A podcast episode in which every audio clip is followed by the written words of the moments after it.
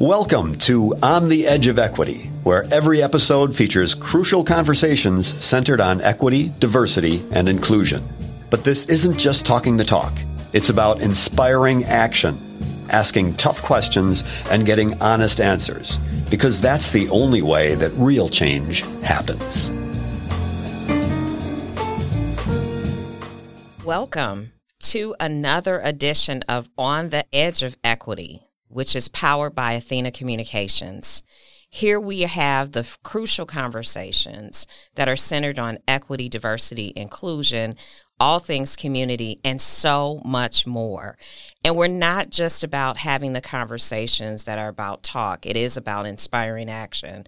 And so we are so very excited. I am excited to have the guests that I have this morning with me, I have had a number of conversations uh, when we launched our podcast. Uh, not too long ago, uh, we were having conversations with leaders and individuals in the community that um, I am privileged to share space with, share love with, share concern uh, about community. And so I just want to warmly welcome my friend, my sister, Lauren Feaster. Good morning, Lauren. Good morning. Good morning. I am so excited to be here with you. I am so excited that you are here. I want to do just, you know, I'm going to let you freestyle on your background, uh, but I just want to to acknowledge that as I have been thinking about, and you and I were sharing this a little bit off mic about why these conversations matter and the kind of conversations that we wanted to have really uh, rooted in this deep commitment and honor of community. And mm-hmm. I just mm-hmm. think it's so important that we have these conversations. You know, people call them courageous conversations, maybe, but they're necessary and crucial conversations. So I just want to welcome my friend Lauren Feaster to this podcast.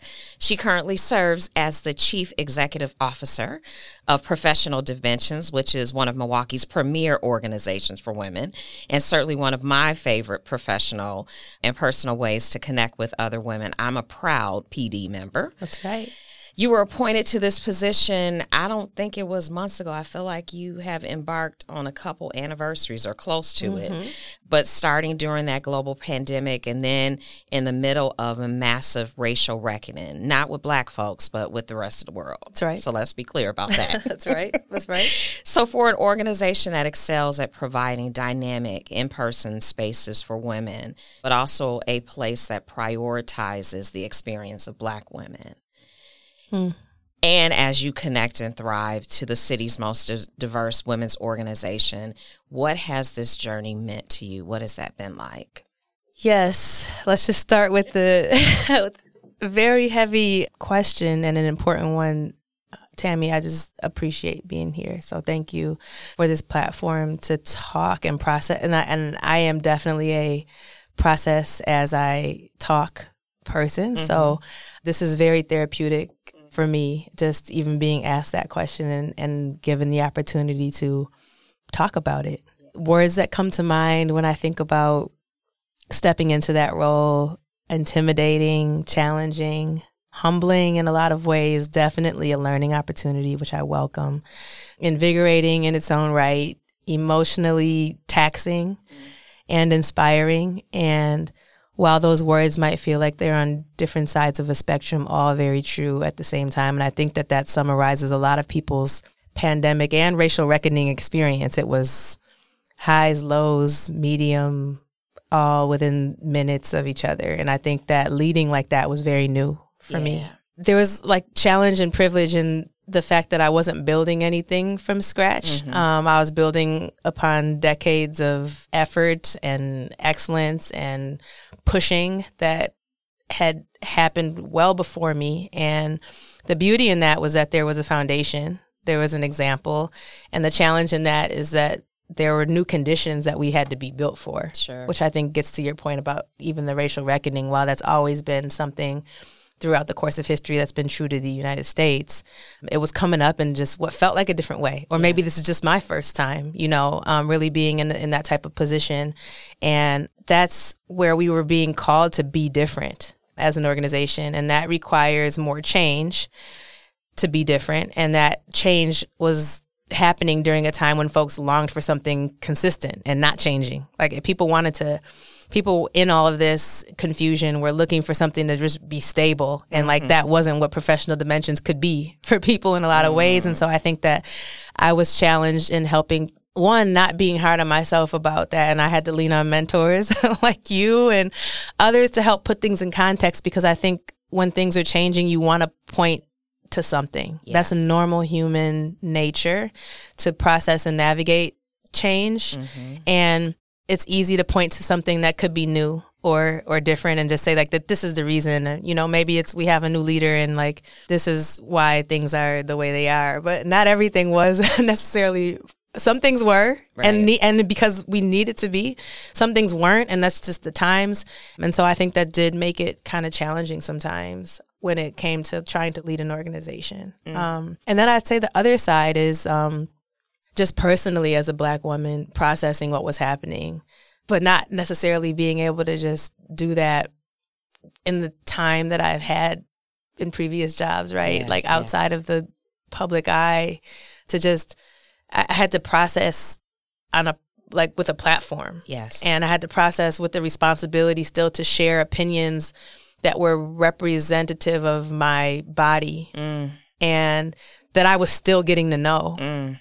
Like so I'm like trying to say the right thing. And we had we had very early conversations about this. Absolutely. Because we talked about how easy it is to make this was in the era of like the diversity statement. That's right. right? So you know this well. Yes. And we had that conversation. I remember that vividly. Like, I'm like, how do you do, you know, this is easier to do when you're doing something. That's right. When the commitment is there and the action has already been happening. Yes. Then I'm giving an account of events, right? But like, I couldn't honestly say what's, what I had been doing in those weeks. I think a week, I think within like a week of, of my joining professional dimensions, we had the Jacob Blake shooting. So it was like, what are we doing? You know, I'm still learning the organization. Um, and I have visions about what we want to do, but nobody's trying to read a statement about what's gonna, ha- you know, if, if there hasn't been a foundation. So I think processing that really, I had to lean on my board mm. and I really had to lean on, you know, you all, the members to, to help me come to navigate that. So talk a little bit about as you you know, you're talking about this processing. So you enter mm-hmm. in, you know, this new leadership role at critical times, not just locally. Again, significant to the globe because of the pandemic. And I'm always care- careful to center that rate the racial reckoning. Mm-hmm pointing specifically to the murder of George Floyd, mm-hmm. awakened the world, but had not awakened people of color or black folks. Right. Like this has been right. the lived experience. Um, but as you are navigating this role of leading an organization that is not just for black women, mm-hmm. not just for black people or people of color, but has, you know, diversity. Mm-hmm. What was that processing looking like for you as a leader during that time? Processing was like really just f- trying to find perspective and trying to be patient with the roller coaster of emotions that I was having because those spaces of racial reckoning for everybody else are very painful when you have already been living it, knowing it, and seeing it. I think about these eh, but they're still necessary for so many people too. So that's the hard part, but that's the that's the thing that I feel like so many women and black women specifically um, are navigating when we go anywhere. It's like there's the work and then there's like everything else around it that we have to show up for. And so it reminds me of like when you do these diversity 101 trainings, they're so necessary because these conversations are necessary. But when you are a person in those spaces, it's almost just like a, a trigger because it's like every time somebody sits back and is like, oh yeah, now I learned what a microaggression is and that's so wow, I did a lot of that. I should stop. You know, it's like yeah, you sitting there like yes, yes, you should. Yes. Let's just start there. Yes, you should. Yes, you should. And and so it's like how much can you sit through mm-hmm. and then knowing that you're in an organization and and I like I said, I'm still getting to know these women, but I know that it's mostly white women and not wanting to, you know, also recognizing that I'm on the younger side as mm. well and that that's something that too could be kind of like oh who is this you know person and you know processing from an emotional standpoint and even though we work really hard at professional dimensions to to define what is professional and include the women's ability to feel and have emotion there's still a lot and that's probably a whole nother podcast about the way that we can uphold some of this supremacy culture even as people who don't benefit from it mm. because we're trying to aspire to like to excellence within a culture that wasn't really like that that looks at excellence as supremacy. Yes. So yes. so so even in that, even with my own, even with black women in some cases, mm-hmm. like being able to say like one, these opinions that I'm expressing are my own. Yeah. I'm not I'm not coming because I got feedback like that sometimes where mm-hmm. it's like, oh, we're pulling her in this direction and where someone's telling her to say blah blah blah.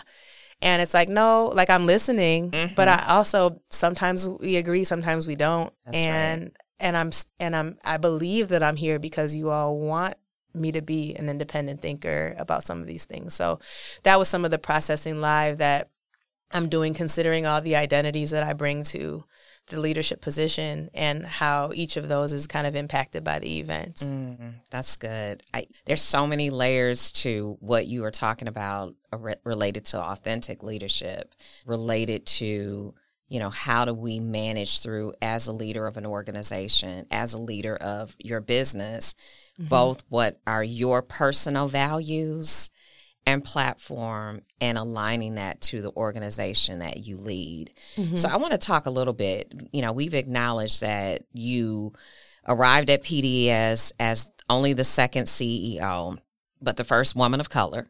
Like me, you have yeah. been born and raised in the great city of Milwaukee, right. a place that I know is near and dear to us. And we acknowledge that, you know, there's challenges that are certainly here.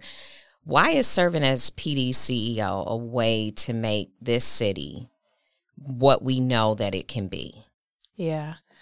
A lot of reasons because like professional dimensions is is my theory of change right now. Like I'm here because I really believe that the time we're in what PD offers and has the potential to offer based on its history and how it was founded and what it was founded for needs to be the answer. Mm. When I talk to members, for one, we talk about one, professional dimensions is kind of like the microcosm of our larger system. It's a place where we get to it's a sandbox in a lot of ways because we get to we get to innovate. We get to look at what it takes to advance different types of metrics and goals and we get to fail and we get to learn. Mm. And the same struggles that we're having happen at the lar- at a larger scale. When we have women who are on different sides of the table or women who bring different experiences how do we navigate that? How do we lead together?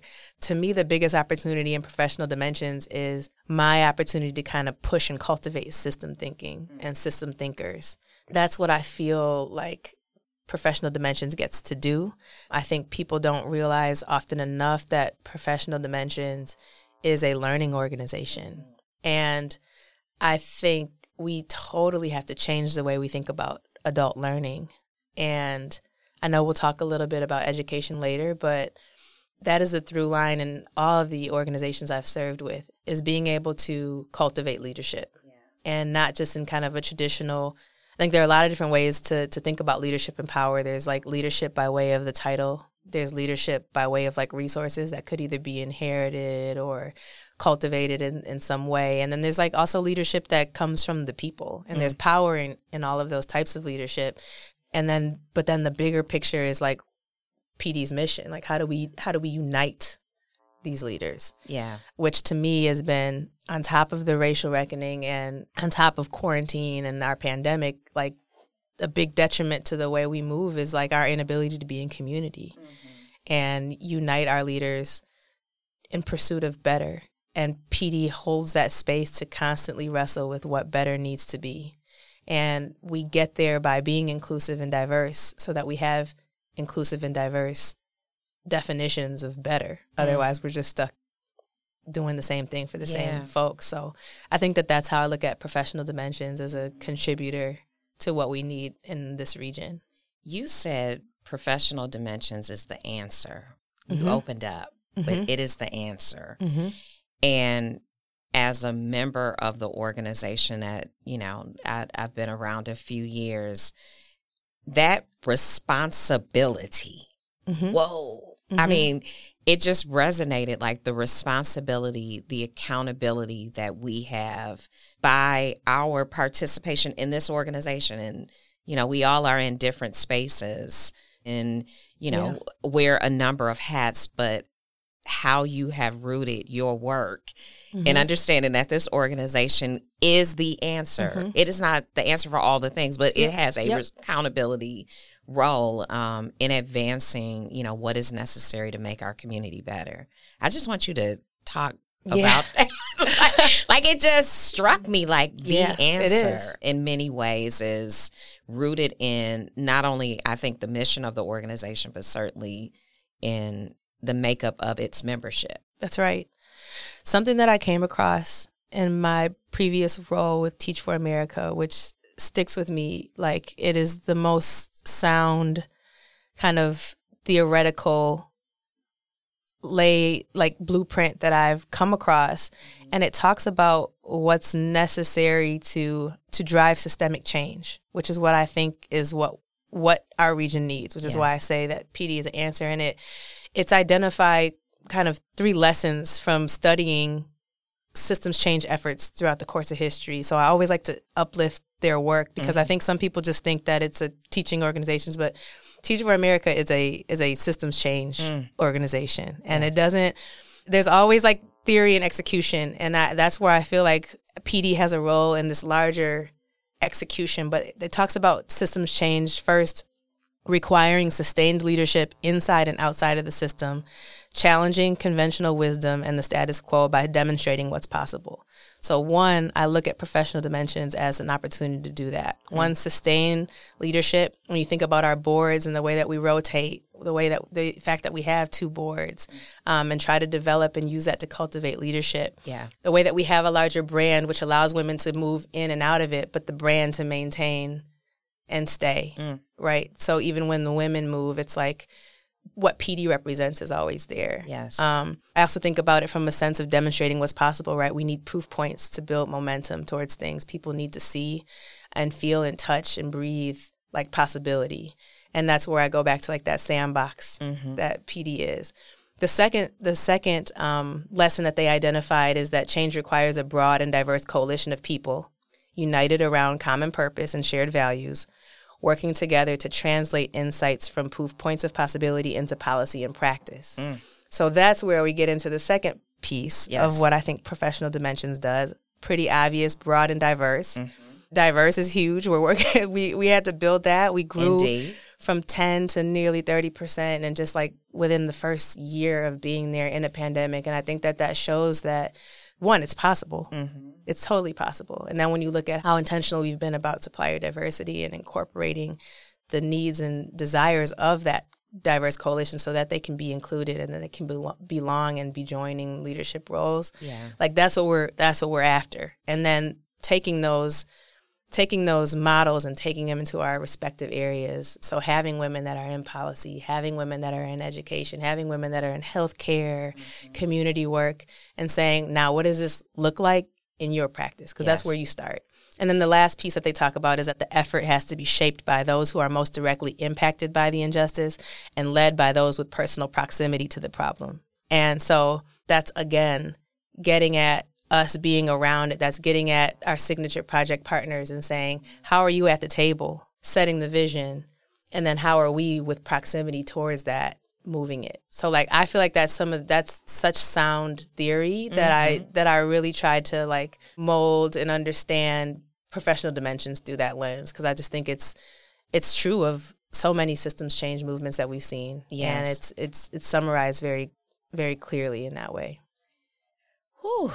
Yeah. That I put that's it on there because a powerful. podcast. So I had to- I Yeah. just feel like I need to let that breathe right. a little know bit a because the systems change work Mm-hmm. is really the heart of transformation and you know as as much as these conversations are in the box, I think around equity, diversity, inclusion, we hear that. The mm-hmm. truth of the matter is, I want to blow the box up. Yeah. Because I recognize that it gets sort of rooted in programs, initiatives, mm-hmm. this thing that we're doing, and it has to be literally changing the system, mm-hmm. driving the change that you know is is generational. And so, for you to look at that from the lens of running this or not look at it but understand mm-hmm. number one and that it drives how you do what you do um, is pretty powerful i want us to talk about education yeah that was a perfect Let's transition do let's do it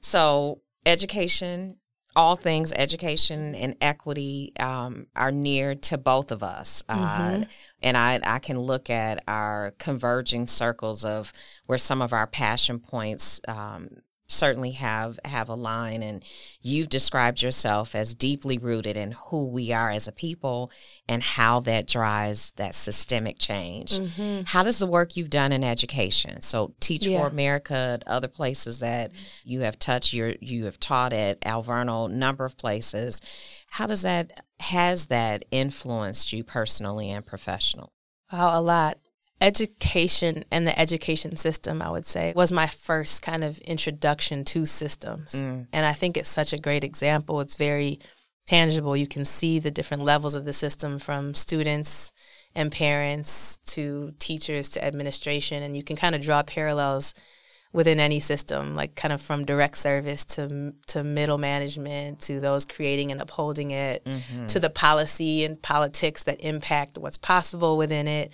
So that's when I think about it now, it's almost like it was just kind of a system that mimics every system, but it's also ironically like a lever in the transformation of every system. Yes. So when you, we talk a lot about the social determinants, right? When you think about healthcare, when I worked as an EMT and so was in the healthcare system at that kind of baseline service level, I realized that there was a lack of education and that that was actually in in healthcare we call it preventative care, but that we don't invest enough in preventative care. Mm. Right. And so I'm like, okay, that's education. That's, you know, and then when you look at business and you look at how people want to grow, all of the, all, a lot of the reasons why people were coming to professional dimensions was because of some of this learning that they had to do and wanted to do around how to advance and protect your company honestly because it became a liability if you were not well versed in in diversity efforts. Mm-hmm, mm-hmm. like there are things that needed to be learned. There's at every turn even if it's learning about other people if it's learning strategy if it's learning change management learning how to operate your brand there's learning at every corner. And i th- i think that one needs to be it needs to be acknowledged and you can learn a lot from understanding how people learn as an organizer and as a person that drives you know drives your your organization so teachers are, are some of the earliest organizers mm. if you think about it because they're learning how to tap into unique you know needs of their students and their constituents and say like one are you even in a mindset for learning like how do i get you there and then two what are we trying to get after mm. so i think that there's like so many skills um, that educators have, successful educators that would qualify them to be CEOs of organizations just because of the way that they know how to manage, support, and inspire and direct and redirect mm-hmm. people. So education from like the system standpoint. Yeah. Outside of that, more personally, education was always kind of like the path to liberation, um, the path to freedom, access, knowledge, in the way that I grew up. Mm-hmm. I grew up knowing that that was like that that's the bar. Like nothing else matters unless you're, you know, achieving in this space. Mm-hmm. And like we on the flip, we also got to see the more effort that we put in. I had wins in education very early. You know, like that's I was excited that I could see the more effort I put into something, the more I got out of it. Mm-hmm. Um, and it was very tangible. It was like you either read this and study this, and then you did well, or you didn't, and right. you didn't, and you didn't. So, I think my relationship to education and to learning also helps me be an advocate for what that does to empower people. It's how I built my own confidence. It's how I built like love and relationships with people through sharing knowledge. Mm-hmm. Um, so I think education's always been kind of like a bedrock around really important things in my life. So that's why I care about it. And and it's a pretty um pretty inexpensive gift when you consider all of the things that we could be doing for people, like empowering them through saying, "Let me share knowledge and." allow you to know how to navigate this system because even though we want to change it, it's not going to change overnight. That's but, right. But what can change is like your knowledge of how to move in it. That's it. And that's to me, that's the education when I think about professional dimensions and what our women know. It's like beyond, you know, when we're thinking about pay equity, right? Like knowing that that's an issue mm-hmm. is like the first step. Like, because you nobody's going to come it's in and tell awareness. you, "Hey, I'm paying you less." That's right. Just so you know. Yes. And it's not fair. And here you go. Like it's it's usually not like that. Right. But like being able to know and learn and know what to do when you find yourself in that situation is just as important as trying to change the system so that it doesn't happen and actually does change the system over time. So That's good. That's kind of my relationship to education. I love that. And so much of that shows up in how you lead. So mm-hmm. much of the learning and the education and building awareness Mm-hmm. shows up in in all of your leadership and you know, speaking of your leadership, I just I want the listeners to know. Right. As you have heard in this conversation, clearly the knowledge, the wisdom illuminates from Miss Lauren Feaster. But I just want to, you know, lift some of these incredible accomplishments that we, um, and I'm sure that are a part of your resume. But as humble as you are, I'm just going to shout them out. Since arriving at PD, membership is at a record high. You talked about in that first year. Mm-hmm. Membership is at a record high. PD is inclusive of business, nonprofit, academic, government, and entrepreneur leaders, representing more than 300 companies in more than 30 industries. 29%, 29% of the members are women of color and more than a third of PD and PD Charitable Foundation Board, which I am on that yes. board. Um, seats are held by women of color. And PD is a staff of two people. Two. Let me just say that one more time. Professional Dimensions has two people. And for a minute, maybe it was just Lauren for a moment.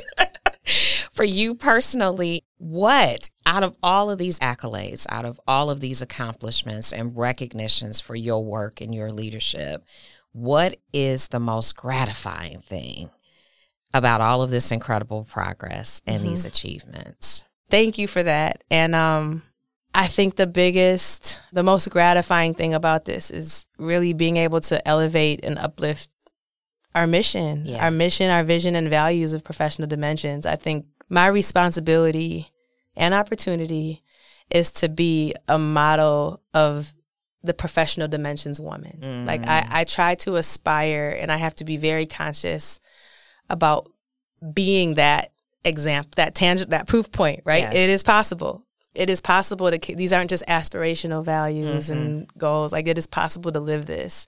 And there are so many members in our organization that do this on a, on a daily basis. And to make just living our mission, vision, and values habitual so that it's just, and like that changes the system. Yes. Right. And so being multidimensional, which we've talked about mm-hmm. before, trying to be courageous, trying to be fair, equitable and conscious and loving and bold, like all of the things that you think of when you talk about a professional dimensions woman. That's what I try to be. So having this opportunity to uplift this is like, look, everyone, you know, we can be these things and be recognized. Mm-hmm. Um, even in a society that doesn't always celebrate that package. That's it sounds right. nice, but it's not always celebrated. That is the truth. That's like that. So it's so it's so it's not back to education. Things are driven through reinforcement. Mm.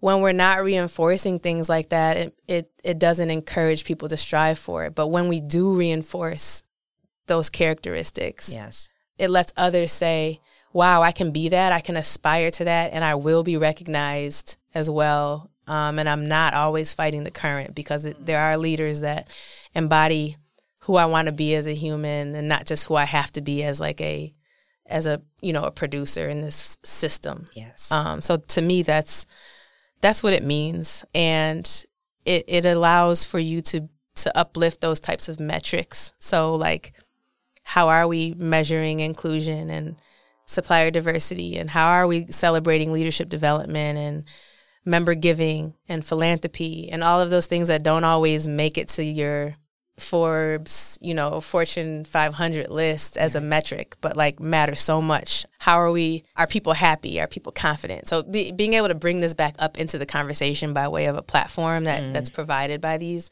awards to me is just that's the most gratifying piece. Lauren, I so appreciate you as you talk about really this piece, I think, around the collective we and the platform to advance what I love. I mean, there's a few things that I love about you your heart, your commitment, the joy that you bring. I mean, aside from just the boss that you are, it also is this desire that if I have been given this opportunity and this access and this platform to lead, I am going to use that for the betterment of my community and mm-hmm. to advance my personal mission and values, but it always is aligned to the broader community. Mm-hmm. And it is rare, and I know we didn't talk, it is rare that we have within our communities, and I won't even argue that this is a Milwaukee or a local thing, yeah. that people look at the platforms that they have been given as an opportunity to leverage the needs of community and not just themselves. And I can mm-hmm. have a mm-hmm. longer, mm-hmm. different mm-hmm. conversation about what it means to not only walk in a level of humility, but also bossness and expertise mm-hmm. and unapologetic, but being able to center that there is something greater than me. Yeah, absolutely. And just my needs or just my aspirations, or maybe, you know, it is aspirational to be aligned. But I just want you to just speak to why that is such an important part of your walk and your journey is that, you know, I know that for me, I know that I've been positioned on this planet to be a change agent. So it's very natural for me to feel like, okay, this has to be about some other things that are yeah. beyond just what Tammy's agenda is, or that my agenda has to include mm-hmm. these broader questions from you know my lived experiences. And I just I just want you to share what use of your platform has meant to you for sort of those larger systemic challenges and issues that you can affect. Yeah, um, it's just a great responsibility. It's it's like um, the types of relationships that I think I build with folks throughout my journey, mm. one, they're all important to me. Like, I mean, whether I bumped into you visiting a school and you were just there doing IT in the classroom, to like if you were a meeting I've been trying to get for weeks. And it's like, I carry the things that those folks say and then when get when I'm at the table it's my responsibility to bring those things up otherwise I'm fake I don't know like, like you know like yes. I can't sit knowing something mm. knowing that if someone else was at the table that they would be using that to to make their situations and the situations of others better. better.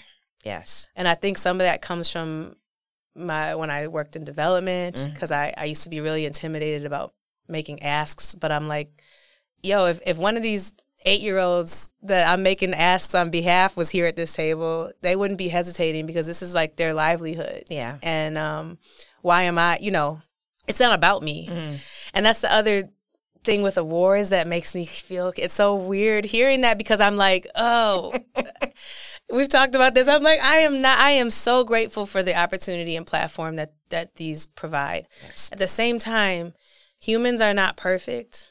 And sometimes when we elevate people, it's almost like they're this perfect person that did these things. I, I, I want us to celebrate choices. Yes. I want us to celebrate decisions.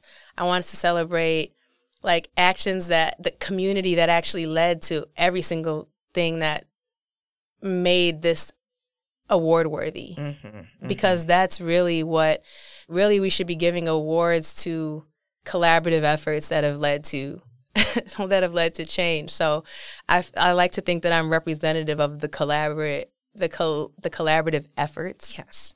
Um, and that I'm really just doing my job as a reporter, as a middle person, trying to make sure that people's needs are are elevated. And I also believe that we're a product of like what we've been what we've experienced and what we've been given so like a lot of what i'm experiencing is just like my role and if i had other experiences or relationships or encounters i would be in the same position you know i would be in mm. the same position that that person is and i try to be intentional about having enough of those interactions that i can be representative of that i can truly represent the people that i'm that i'm here to represent so That's good. Yeah. Thank you.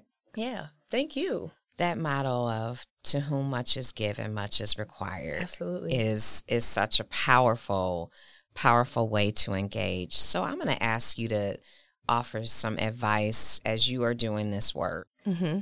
as you are using your platforms to advance change and the collaborative effort. What would you share with individuals wanting to get engaged in the equity work? Wow. Man, I had a whole this is a workshop. Come talk to me. Other than and it doesn't have to be professional dimensions, Mm-hmm. But you need to surround yourself with people who want that too. Yeah. You have to be around you have to be in community Mm-hmm. and process that desire with people who are going to encourage you, who are going to challenge you, and who are going to hold you accountable to that becoming more than a fleeting wish and actually being becoming a tangible action. Yeah. And then this the next thing I would say is start with yourself. Like I think people think that they have to take on some grandiose even getting through a whole book or whatever. It mm-hmm. doesn't it actually doesn't take all of that. Like Right. you have to decide, you know, think about who those people are and in the spaces, the people that would do what you needed them to do if you gave them a call. Like you have power. That's your that's that's a group that you are leading, whether you acknowledge it or not. So you need to come to terms with the fact that you are a leader, whether you're introverted or you don't like people or That's whatever it is that you believe. I'll spare my like introversion as an excuse to not engage rant for today. but but do it in a way that feels comfortable to you, but know that you are a leader That's and right. you are responsible. And and when you and inaction is action. That's it. So being able to just sit down and have a conversation with people who you love and care about and just talk about equity, just commit to talking about equity, defining it for yourselves. And then you'll realize that, oh, our perspective might be a little limited. There are other people that we probably need to bring to this table. Yes. Um, and other relationships we probably need to build that will help color the way that we're looking at this. And I think if you give yourself a chance to just have that conversation and speak it, what's next is going to come. And then you just have to listen. That's Then you just have to listen. Yeah. Because leadership is influence. It's That's not right. a title, it is not a position. That's right. Lauren Feaster, what gives you hope? You give me hope. Yay. My members give me hope because I've seen it. I've I've seen so much success in these things that I share. Like, and that's why I can share them with so much confidence. I would not steer folks wrong. I've mm-hmm. seen the success of being in community. I've seen the success in people processing very heavy experiences and beliefs and thoughts with each other. When I think about like our mental health crisis and and how that impacts black people, I think about our our distance from like the community that we were built to be a part of but i have hope knowing that that's just that's the answer. Hmm. It's not anything that's like like that's just out you know so hard to achieve. It's like literally being in community with each other gives me so much hope and that's where i draw my inspiration and hope from as well the things it's kind of like i said in the beginning of this conversation i'm like this is going to be healing for me this is going to be helpful for me and hopefully a blessing to others too as they're processing their what they're navigating. That's good. Mm-hmm. So inspiring you are. What's on your reading your reading list? Member emails. um, I probably have a Oh, few in there. it's on my list. I'm getting to it. I promise. If you're listening today, um, no, um, I honestly that is a, a lot of it. I do a lot of like articles or data research, things like that that I come across that are related to the work directly. I would say I'm excited about. We have a so Professional Dimensions has a partnership with Teach for America. We have fellows. We have ten um, young people that are um, going through. We just launched and we're going through a leader systems leadership fellowship, and they are Wow. they're basically learning from I've kind of identified key leadership moments in my trajectory, and I'm trying to recreate those experiences alongside them as they think through what that means for their leadership, exposing them to different sectors, in partnership with PD, exposing them to different professional dimensions, talents, and women as they figure this out for themselves. But we're going to probably be taking on emergent strategy, which is Adrienne Maree Brown. It's been a while since I've picked that up, so that will be like a to come if folks want to join in on reading that, that's something I think we're going to be looking at soon. So fantastic. Yeah. And certainly, last but not least, as we come to a conclusion yes. on this conversation, you talked about being multifaceted. Some folks on the planet know you as Lauren Feaster. That's right. CEO of Professional Dimensions. Taylor's mom. Right. but then there is another side of DJ Lolo. Yes, yes. Who is on the spin, right? And so I'm asking you, what's on your playlist? Let the folks Lots know. of things that feel good. Yeah. Beyonce, uh-huh. Lauryn Hill, Kirk Franklin. Mm. You know, things that just keep me hopeful and, yeah. and empower me. And I would also say that sometimes Frozen and other Disney soundtrack against my desire, sometimes manage to make their way onto playlists. oh, I am certain. You, you know I how am, that goes. I do. we were happy feet right. back in the day. Oh, that was the playlist. oh my goodness. Everyone's pulling their little Spotify like lists and I'm looking like, what? what is on here? How did we get here? Yep. So thank you for asking. Yes. Well, thank you for being here. Thank you for sharing your journey. Thank you for your leadership. Thank you for your commitment. It, this is not easy work, but it is necessary. And I just want to appreciate you over and over again. Number one, for saying yes to us. Of course. But secondly, again, for your heart and your commitment. I appreciate you. I appreciate you and thank you. And we just want to appreciate all of you that have been listening to this edition of On the Edge of Equity powered by Athena Communications. Until next time. Thank you for joining us on the Edge of Equity. Please join our email list at info at athenacommunicationsllc.com so you don't miss a single episode. The link is also in the show notes. You can also support the show by sharing it on social media with your personal and professional networks, suggesting guests and topics for us to spotlight, and engaging in crucial conversations about systems change.